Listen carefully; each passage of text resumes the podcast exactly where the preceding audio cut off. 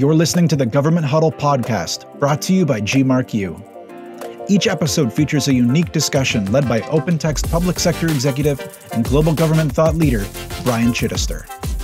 Experts in all things government from around the world join the show to share their stories and provide insight into the rapidly changing landscape that is the public sector.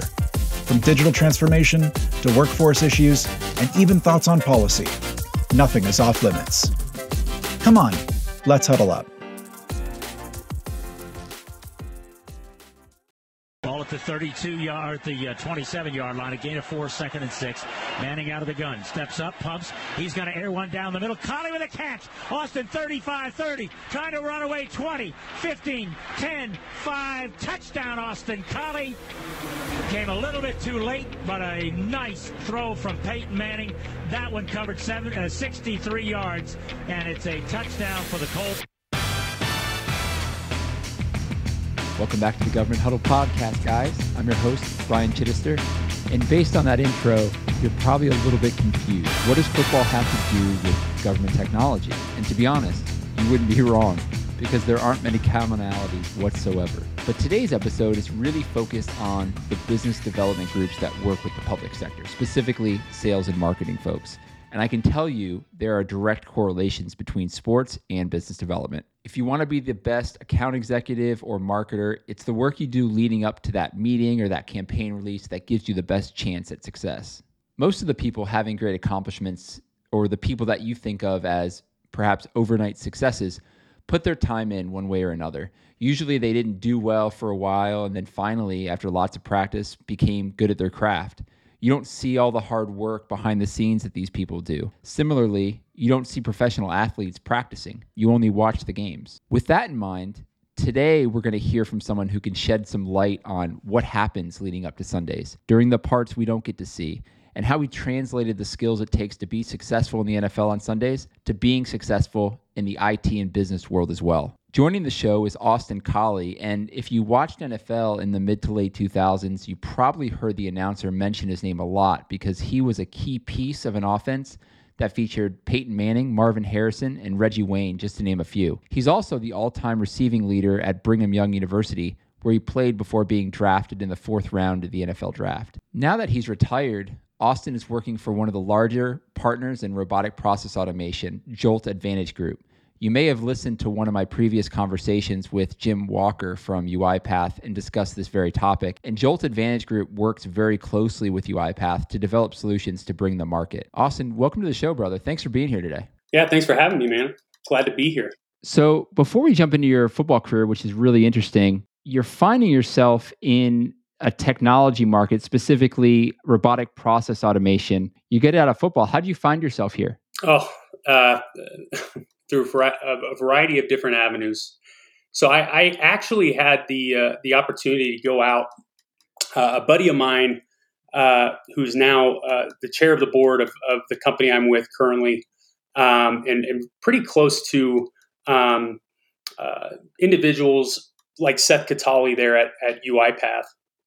Um, but about a year and a half ago, he had asked me, "Hey, I'd love it if you'd come out and uh, speak with the, uh, the, the top sales team of UiPath and, and just kind of give your story, right? The things that you learned, the lessons you learned uh, in your time in NFL, right? The I believe the uh, the uh, motto of that quarter for that group was um, the perfect quarter, right? And so uh, I had the opportunity, to speak a little bit about you know playing with Peyton and playing with Tom, um, but at the same time, I was able to kind of uh, witness, you know, it was a QBR, uh, and and I was able to listen in and, and um, you know, the the things that they were talking about and the use cases that they were talking out talking about, I found uh, extremely extremely interesting. And um, you know, Paul Frudenberg, who, like I said, is the chair of our uh, uh of Jolt, the chair of our board, you know he and I would spend you know hours on the phone, him just kind of educating me on on everything that he knew about RPA, and you know, uh, time went on. You know, over the uh, that course of the year, I you know my my uh, I guess you could say my appreciation and my um, uh, curiosity just you know only got stronger, right? And uh, you know, eventually that kind of uh, rolled into a full time gig here at at Jolt Advantage Group. It's funny how just occurrences like that can really change your path. And you mentioned, speaking of path, you mentioned UiPath in there. Um, they are the leading RPA company in the market. I just had Jim Walker, the federal CTO from UiPath, on the show a couple episodes ago, talking about the technology and how transformative it's been in public sector, but honestly, in every single industry. You guys are a very much a strategic partner with UiPath. What are you guys doing with them right now? So we, we work hand in hand with UiPath. Uh, like you said, we're, we're one of the top partners, right? Um, and one of only 20 to receive their uh, USN uh, level certification, right? Um, which is quite, you know, uh, you know, a pretty prestigious thing to have, right? Um, but we work hand in hand with them uh, and basically help driving adoption uh, of RPA and and you know democratizing RPA throughout you know uh, uh, all sectors, all industries. Um, you know, I, I, think the vision that UiPath pushes, as as well as us, of a robot for every person um, is pretty realistic, um, and you know is only going to continue to change this landscape uh, of enterprise sales, right, and enterprise solutions. So um, you know we work with we do free training for government employees, university students, and, and leaders across the private sec uh, private sector um, through kind of like in person and virtual workshops.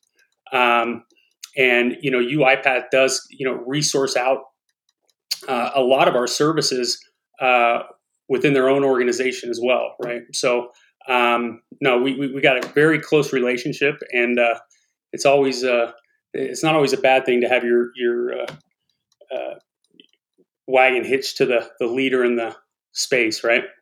Yeah, if you're if you're going to be a strategic partner with somebody, you may as well have the the best one out there. It's it's a cool concept. You mentioned the a robot for everybody because when I was talking to Jim, Eh, he kind of enlightened Jim's me. Man, by the way, Jim's a oh, man. he's, he's fantastic. In fact, one of the things I even told him after the episode is, I mean, I'm I'm a marketer by trade. I I lead global public sector industry strategy, but he is really a master at every single thing he says. If you listen to him, he has a story behind it.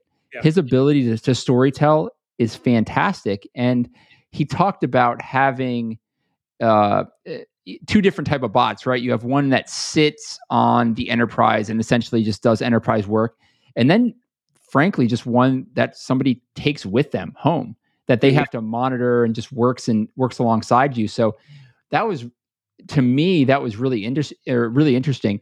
When you look across industries, what industry do you think is kind of adopting RPA uh, at the highest rate? I know there is a large adoption rate within government, but is there is there an industry that really stands out? And you can say government. That would be fantastic. Well, I know I I I, I would probably say everywhere, right? But I mean, if you really want to get down to it, I, I think government, obviously, right, um, as well as healthcare, right. I think uh, what has happened the past year and a half, you know, um, t- typically when you typically when you go through an event like we did, right? Um, you you quickly find out where your weaknesses are, right?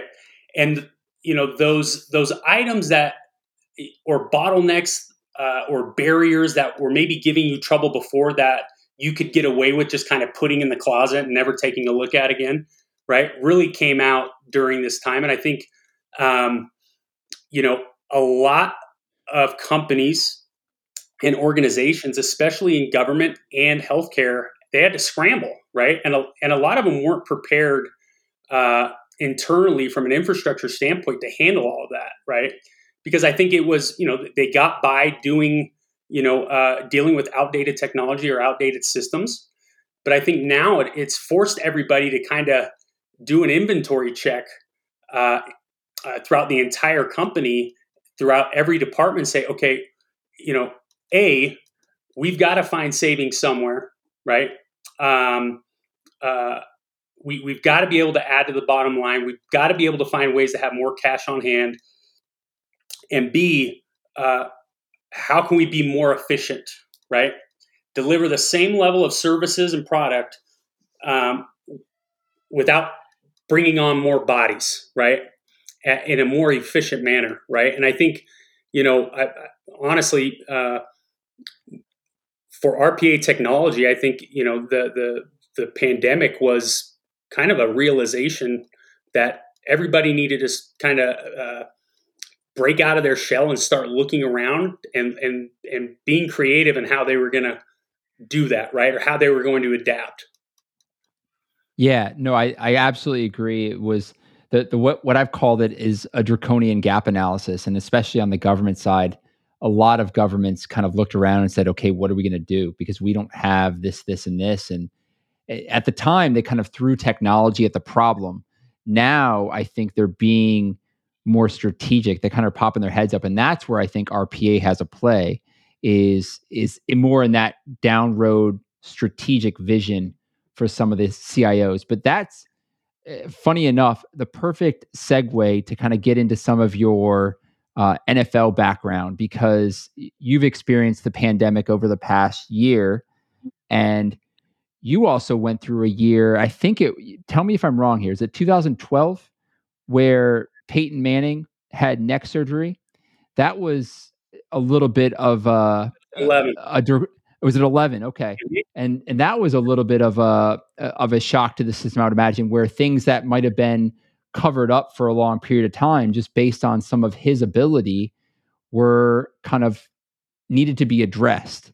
What did you take away from that season? That what did you really learn to maybe be a better player or just a better um i guess professional in all all spectrums of things I mean, I yeah, we, we could spend about ten hours of, of, of life lessons that I learned just being able to play with Peyton and being able to play within that organization. But you know, the one thing that um, the one thing that Peyton always said that I, that I've always held on to is he would say every day you got to ask yourself what you're going to do to become better because you're never in an idle state, right? If you're not getting better, you're getting worse, right? And his um, the way he approached the game, the manner of preparation, I had never seen anything like it. You know, I, in in college, I thought I was a hard worker. I had great work ethic, but man, when I got to the NFL and saw the way that he and guys like Reggie Wayne and Jeff Saturday and Dallas Clark, when I saw the way that those guys worked, I was like, man, I, I pale in comparison to what these guys do right? So Austin, I hear that all the time. It, tell us a little bit about what that work looks like. I mean, I've heard that about Peyton. I've heard that about Tom Brady. I mean, we hear about their they're the first ones in the building, last to leave. What does that workday look like for them? Um, I mean, it's f- football. I, I, think the common misconception of, of professional athletes, especially with football, is you show up, you know, just like your kids, you, you know, my kids do. You show up to practice, you know, you you uh, uh, you, you know uh, maybe watch uh, a little bit of film, and then after a few hours you go home, and that that is not it at all, right? Like I, I have yet to be in an environment that is more rigorous and more uh, pressure driven than being in an NFL locker room, right? Every day, uh, you, your head is on the chopping block, right? Uh, there'd be times where I'd look over to the other field and they'd be working out other receivers, right? And they're and you know they're working them out to potentially take your job, right? Um, and so you know, being able to to work in that environment, um, there, there was a re- there's a reason why the New England Patriots and the Indianapolis Colts are some of the you know best teams in like the past two decades, and it was and, and there's a reason why Fortune 500 companies are Fortune 500 companies, and that is because they're they never get complacent and they're always looking for ways to improve. Right? They they are the type where guys like Peyton, he doesn't want to hear how great he is. He already knows how great he is. He wants to know where his weaknesses are. Right? And I would venture to say that, that most uh, C level C level executives kind of have that same type of mindset, right? Of these Fortune 500 companies, and a, a lot of them that I've spoken to, you know, don't tell me what I'm good at. Tell me where we can improve and get better, right? In today's day and age, man, with the amount of uh, uh, information that's out there, with the amount of money that is out there, companies are popping up all over, right? Which means that the uh, uh margin of uh, of competition is, is is kind of you know dwindling, right? Like your your your or I should say your margin of improvement uh, compared to your competitor is is dwindling. You always have to be looking for a way to extract that two percent edge, right, out of your company, right, over your competitor, right.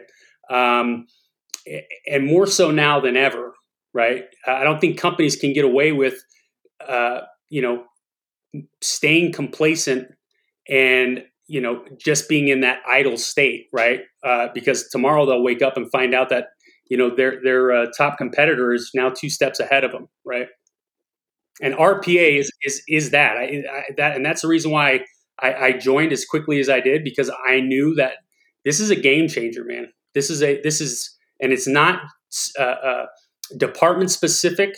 Um, it's it is a company wide uh, campaign that allows companies to extract every ounce of value out of their employees, right? And the processes that they perform. What's cool is I can hear the same passion that you had talking about your experiences in the NFL as you kind of fold RPA into the conversation. That's very cool. Uh, one of the challenges that I think a lot of companies have, that people have, especially when they start a new job or they get promoted into a new role, or if you're a salesperson, you get you get pushed into a new territory, is you you have to learn the environment that you're in. And I mean, you had you've had multiple opportunities to do that, right? You had you went from I would imagine high school where you were uh, you were a big fish in a little pond again moving into college and and you're one of the all-time great receivers at BYU and then you get drafted into the NFL to a team with a future Hall of Famer. What's it like to have to establish yourself over and over and over again in organizations that are difficult to do that within? Oh, I mean that, that, that's part of the reason why I, you know, I loved playing football. Right? Is I wanted to see where my ceiling was, right? Um, I wanted to see where my limits were. And, um, you know, just when I thought I maybe maximize my full potential, you know, I would be wrong and I'd go to the next level and, and, uh, continue elevating that, that, uh, that bar. Right. Um, but, you know, I, I, I always am finding comparisons or, or, or uh, uh, you know correlations with with football and, and business, right? um, you know, eh, the NFL is a business of itself, right? So so saying that it's just a game is is entirely false. Um, and so you know, being in that environment, you know, having to deal with high pressured situations every single day, competing every single day. Um, you know, you, you tend to um, you tend to find out what you're really good at and what you're really not, right? Uh, and like I said, you know, I wanted to do everything I could to make those weaknesses strengths. Um, and every time I moved up a level or got into a new environment, that that happened, right? And and the guys that I was I, were, I was around, I couldn't have been drafted into a better situation. Um, you know, I, I think the entire offensive huddle at the time, you know, my rookie year, everybody in the huddle probably had you know 12 years of, of experience on me, right?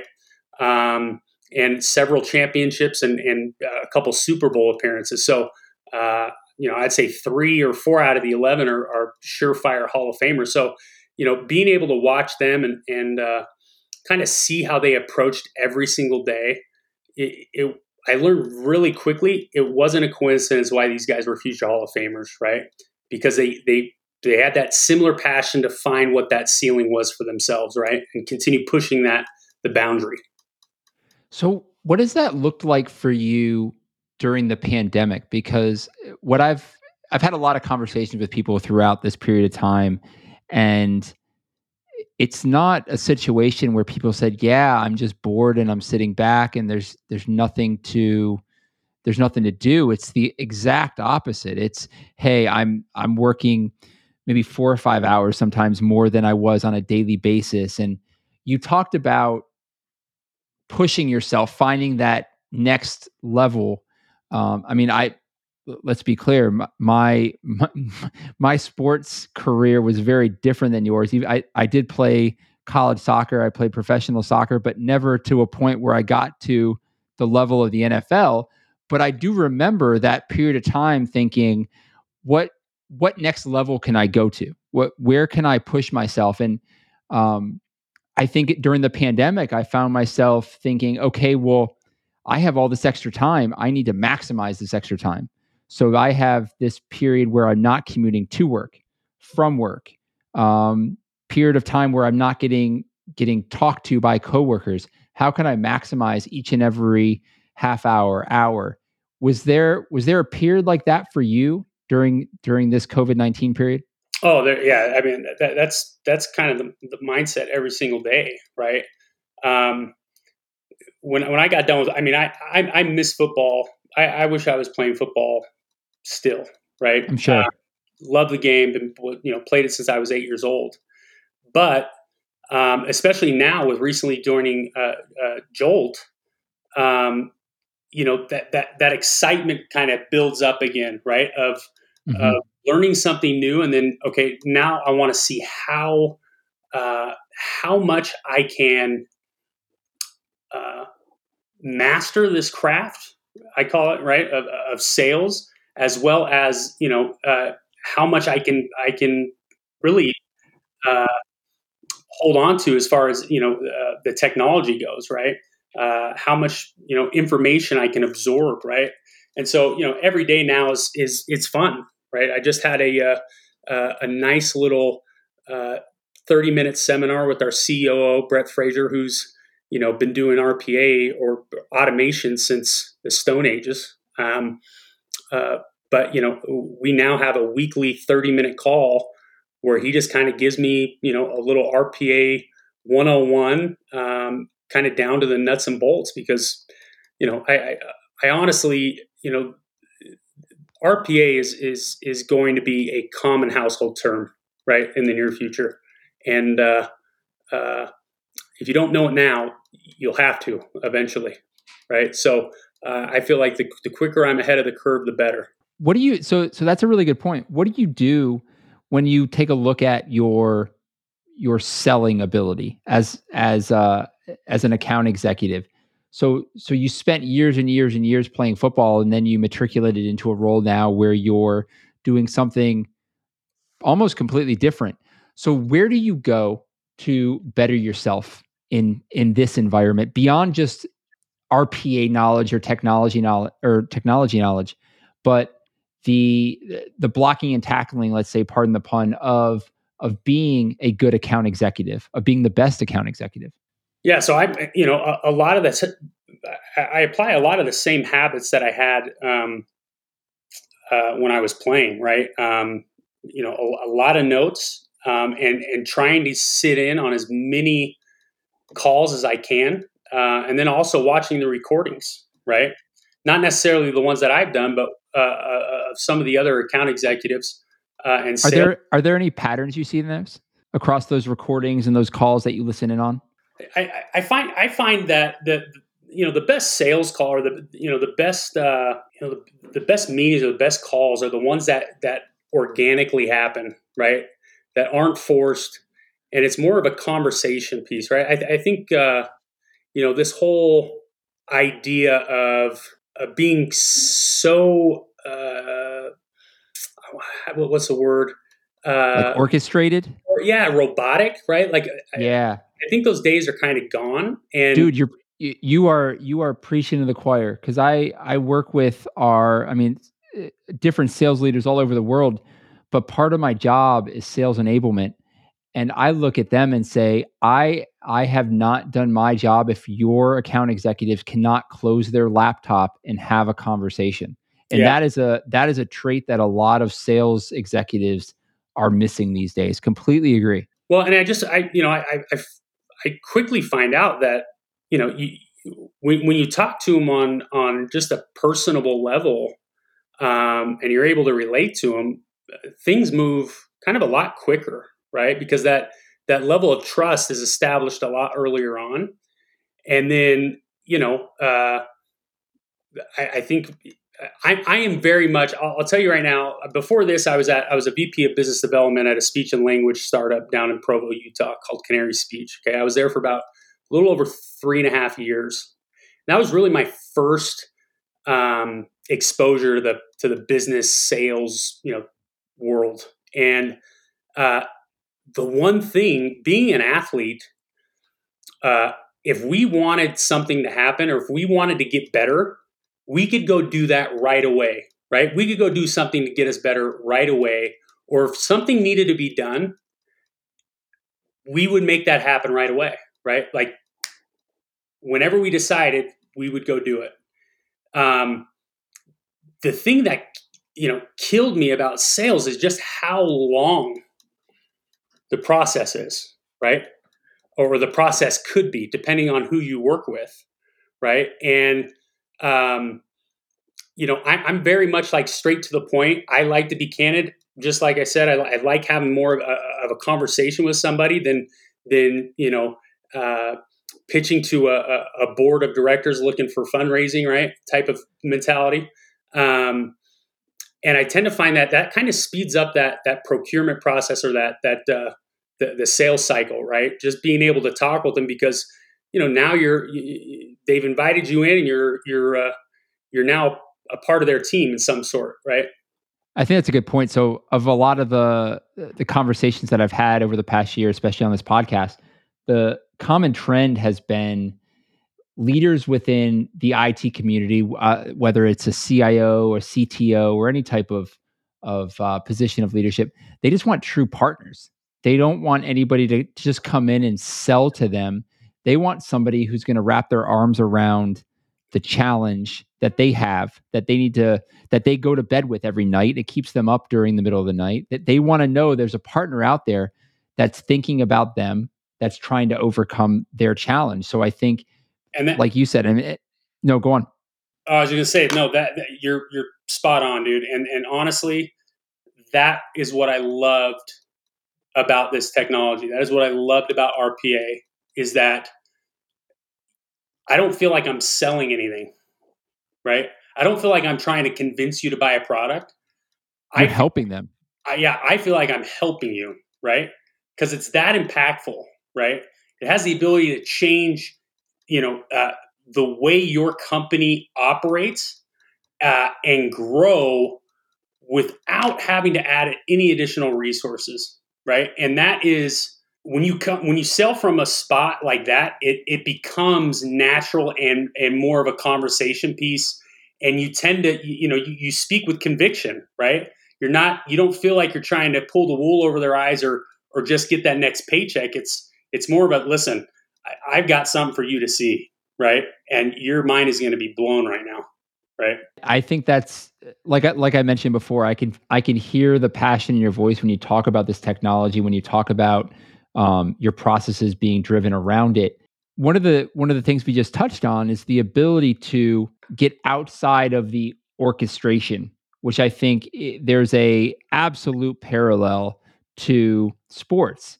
You eh, oftentimes they talk about a player being in the zone, and I think really what that is is the player's really not thinking; they're just reacting to what's around them, and there's no eh, there's no preconceived anything. It's just all reactionary. So how eh, how did you take what you know around around that and eh, let's talk about playbooks for example they can be really complex especially if you're playing in an offense driven by Peyton Manning how do you get off those pages and really just get into the zone and and do what you know you can do best and and I asked that question under the under the guise of how do you translate them that then to sales where you're just in a conversation and you're able to just like i mentioned before close the laptop and just make it bi-directional so i, I think it all starts with with preparation right?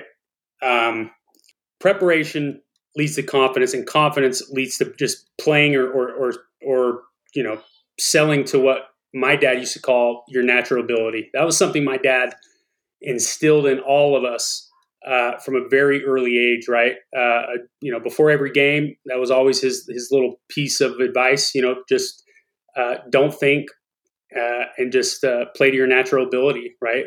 But that only comes from the way you prepare and building that confidence level, right? Um, that's why you know eh, you look at the, the quarterback position or golf or you know you can tell instantly when a player doesn't have confidence right? When a quarterback doesn't have confidence when they're playing on eggshells. You can tell instantly i imagine you know uh, that someone doesn't know what they're talking about when they're when they're pitching you right?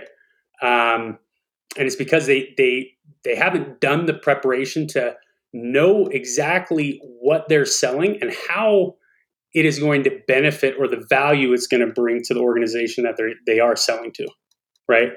Uh, and knowing the ins and outs of it. So you know that that's why to me, you know, the the, the film watching of sales uh, of uh, calls and meetings um, that we've done at Jolt, spending time listening to those, and then honestly, just you know, talking to the experts. You know, you mentioned you had Jim Walker on there.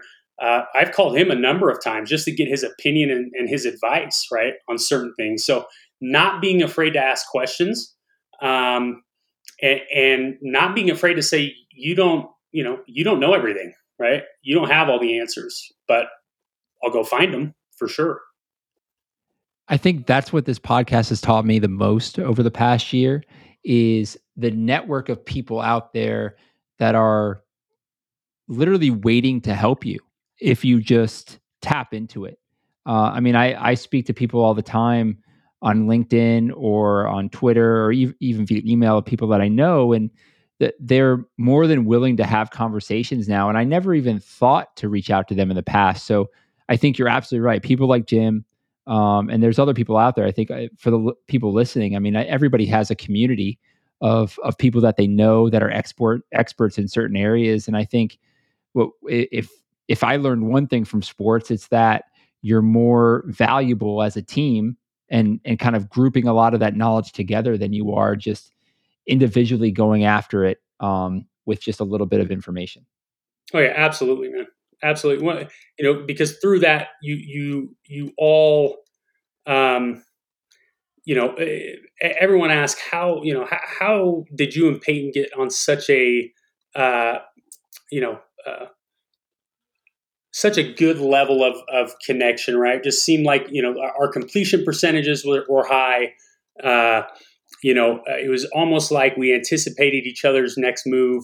Uh, and I, I had similar type of uh, a similar type of relationship with my quarterbacks uh, before that, right? Uh, you know, in college and and also in high school, and it's because of that um, camaraderie piece outside of the playing field, uh, the ability to bounce ideas off of each other, right?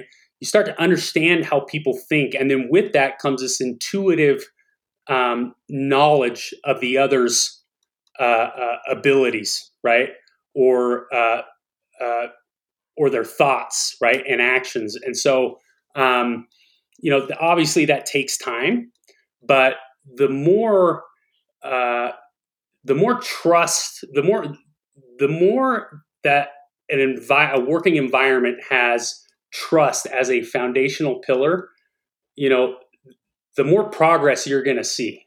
Right? Some of the best coaches that I've had have always been the ones to include the players in the decision making and had the conversations uh, to you know to get ideas to improve.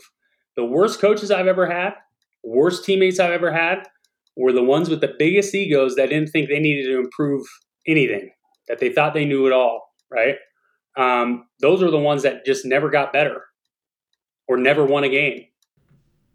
So we've talked about some of the players that you played alongside and learned from, but we haven't touched on is some of the coaches that you played under and learned from as well.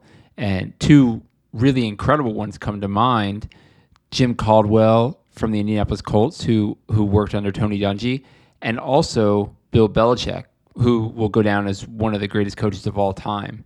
What are some things that you took away from playing under these two great coaches? So my rookie year, Jim Caldwell, that was his first year that he took over for for Tony Dungy.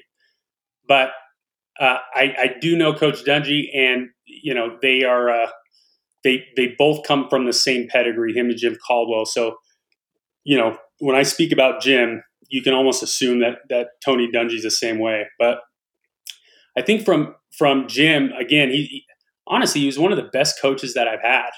Um, strictly because of how humble and he led through his um, his humility, right? And his level of understanding and and the trust that he had in his team, right? When you give somebody trust, oftentimes, you know, there's going to be a reactionary uh, giving back of that trust from the other party, right? And that is what we all had with him, and that's what he all had with us, right? We all took accountability. We all knew what the goal was. Um, no one made excuses. And he created an environment where we were just constantly looking for ways to improve, constantly looking for ways um, to find that extra 2% that was going to make us better than everybody else. With Bill, um, his manner of preparation was like nothing I've ever seen. I, I would I would say he and Peyton are, are, are two of the most um, thorough and intense preparers that I've ever seen. Right? Um, they uh, they wanted to make sure that no you know no situation caught them off guard. Um, for instance, you know, if if they were if it was equated to companies, they would have had RPA, you know, in development four years ago for you know with the thought in mind that something like COVID is coming, right? Like it, it was astonishing. And uh, but Bill's, you know, he is uh, his the respect that he's that he demands the uh, expectation he demands from his team. There are only a few people uh, one being Tom, uh, the other being Peyton, and and uh, and Bill that I've seen, you know, just by just by being in the presence of others, have a natural effect uh, for everyone wanting to get better, right? To meet that level of expectation, to not let that individual down, right? Like that's that that's a that that is a a very unique skill, right? To have that that um, presence within an organization, and I think you know there's there's no better evidence of that than when Peyton went from Indy and took a team like Denver and went to two Super Bowls, and Tom leaving New England and going to um, uh, going to Tampa and taking them to a Super Bowl. Um, you know, just their presence alone single handedly changed everybody's attitude and outlook, right? And brought everybody together uh, to pursue one common goal, right? Like that, that's, it's crazy. I mean, that, that is a unique gift. And Bill had no, I, I could couldn't agree more. I think it's, it's, it's impressive what they did uh, going to different teams and being able to have that same level of, of greatness. Um, so I, as we're wrapping things up, a couple fun questions for you. One, eh, we've gotten through this whole conversation, didn't even touch on the fact that you played in the Super Bowl in 2009. What is that like? Um, not only just from a preparation perspective, but going through uh, the day of of being in the Super Bowl and and just experiencing it. I mean, just the magnitude of it, playing at, at that level of pressure. What is that whole experience like? Uh, I wish I could tell you. I um, that whole year, man, is was kind of an outer body experience, right? Like I tell people all the time, there would be there would be times in games when uh, we'd be out there in the huddle, and I would just kind of like look around at the guys that that were in the huddle with me and just kind of look around, you know, look at who we're playing, the stadium, and just kind of have like these like moments where I was just like, I can't believe I'm doing this right now. Right? Like this is crazy.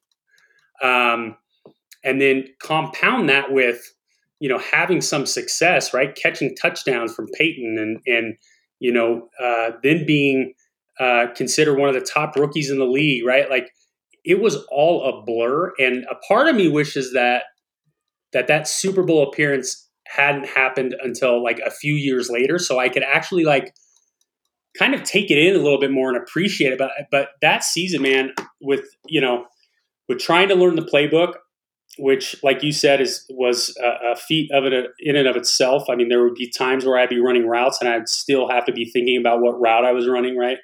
Um, uh, you know, it was just kind of all a blur, right?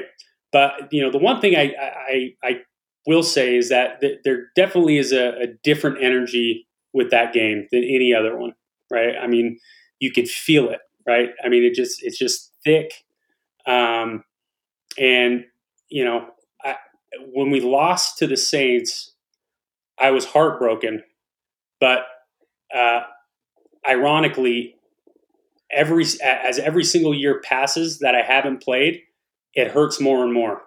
Right? As I watch, like Super Bowl week for me is like one of the worst weeks in the year, right? Because I, I didn't get I got to that point and not a lot of people get to, and I and and I didn't win, right? So, um, and and the older I get, maybe the more appreciative of, of the little things I I, uh, I become. Uh, that that hurt just builds with every Super Bowl, right? Or that disappointment just builds with every Super Bowl. Yeah, I, I can definitely I can de- definitely see that. Um, so I, I want to toss this in there. My my seven year old Elias had a question for you. He he's big into football, and he you talk about heartbroken. So I'm a big I'm a big I guess Washington football team fan, uh, traditional Washington Redskins fan, but Washington football team fan.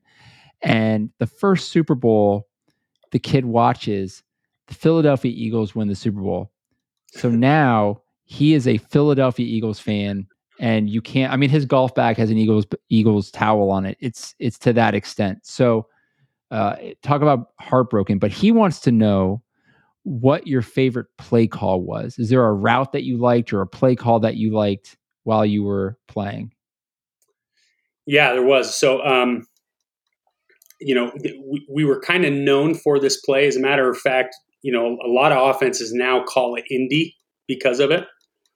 Um, but it it would be out of a, a, trips formation, so there would be three receivers to the right or two receivers and a tight end, right? Typically, we would run this play down, you know, uh, you know, anything third and short, right? Third and under five, um, but it, it, was our go-to play, and, and uh, uh, I would basically the, the, tight end would be tasked with the uh, goal to pick kind of pick my guy, um, and I would run up and basically run off the hip of the tight end, and and then uh, break down at five yards, and then come across the middle. It's called a short in, right? Um, that that was kind of our go-to play, and it was kind of you know where where I made my money. I, I, I love that play because I could almost guarantee a catch, you know, ninety percent of the time. Right? Peyton had great anticipation for that play, and you know really put um, defenses in a, in a tough situation, especially being uh, you know especially at being such a short yardage down. Is that is that pick still legal? Yeah, no, it, it, is. so it's a little bit. I, I want to say, you know, that that rule is is quite heavily enforced in college, right? Um, but in the pros, if, if you're good, like Dallas Clark was the best I've, I've ever seen do it, right? He, you, you, it is like a skill that you have to have, right?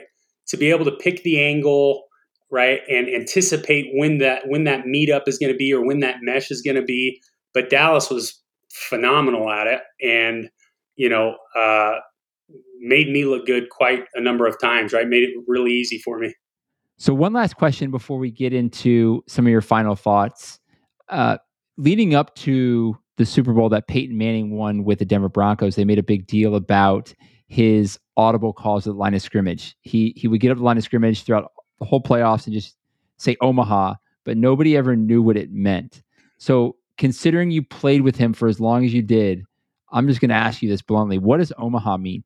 Okay, so uh, by the time, no, just like you said, it was probably, probably got uh, uh, probably got kind of caught on. Uh, people caught on to it probably when he was in Denver, but it originally started in Indy, and all it was was just a, a kind of a, a, a protection change, right? So Omaha, and then it would be the other side would be Nebraska, right? So you know, I, I think it was uh, Omaha was to the right, Nebraska was to the left, right? So if the protection originally called for uh, kind of the, the lineman to, uh, uh, you know, uh, protect heavily on the left side, right? He would say Omaha, and that would switch it to the right side, right? But eventually, I think it became just kind of a dummy call, right? And you know, if I know Peyton like I do, it could have been uh, uh, a Titch having. I mean, I mean, he, he's a he's a bright guy when it comes to marketing as well, right? And he, I'm pretty sure he saw, you know, people were kind of loving that signal. Fans were kind of loving that play call uh, or audible call and, you know, like wildfire. So, you know, I wouldn't put it past him to, to throw that out there for that reason alone. But that's an interesting take. I haven't heard that just for get kind of for NFL films mic'd up, huh? yeah, no, I, I'm kidding. I, I, he, uh, you know, I, I, he, like I said, he's very detail oriented. Um, yeah and everything he does has a purpose. I appreciate all the time you gave us today, Austin. Any any final thoughts you want to leave with our audience today? If any of you know anybody, any of your listeners, or, or anybody that you've you know come in contact with, you know, are, are looking for a way to get better and, and find that those you know uh, percentages of improvement and and add to their bottom line and continue, you know, but at the same time, you know, grow at a pace that is uh, uh, is needed to stay alive in whatever industry that you have, make sure to reach out to us at Jolt. Like we said at the very beginning, we're uh, you know one of UiPath's premier partners, and there's not uh, there's not a partner out there that is more qualified and driven, right, uh, to providing a level of service that is you know uh, that's priceless, right? I mean, we we uh, uh, this team is a, a phenomenal group of, of, of, people. A lot of young, extremely bright, smart, uh, very well versed in enterprise solutions um, and and the implementation of it. And you know, I, I'm, just grateful I get to be a part of it and be a fly on the wall uh, as of right now, and, and uh, see how they do things. Because man, I'm, I'm, I'm impressed. Right, like they uh, they know what they're doing. Man, we know what we're doing. I should say. I think and I mentioned this multiple times throughout the episode, the the same passion that you have when you're talking about your love for football and something you did your whole life really comes out when you're talking about your role now and and the technology in and of itself the the belief is there. So thank you for for kind of giving some some insight into kind of preparation around how how sales and marketers can get better their role and just really honestly grateful for the time, buddy. Yeah, no, thanks for having me, Brian. I appreciate it, man. It was fun. This has been the Government Huddle podcast. You can check out more episodes of the show by heading over to gmarku.com or on iTunes, Google Podcasts, Amazon Music, and Spotify. And please feel free to connect with me on LinkedIn or on Twitter at ChittisterAB. Thanks for listening, guys. Bye for now.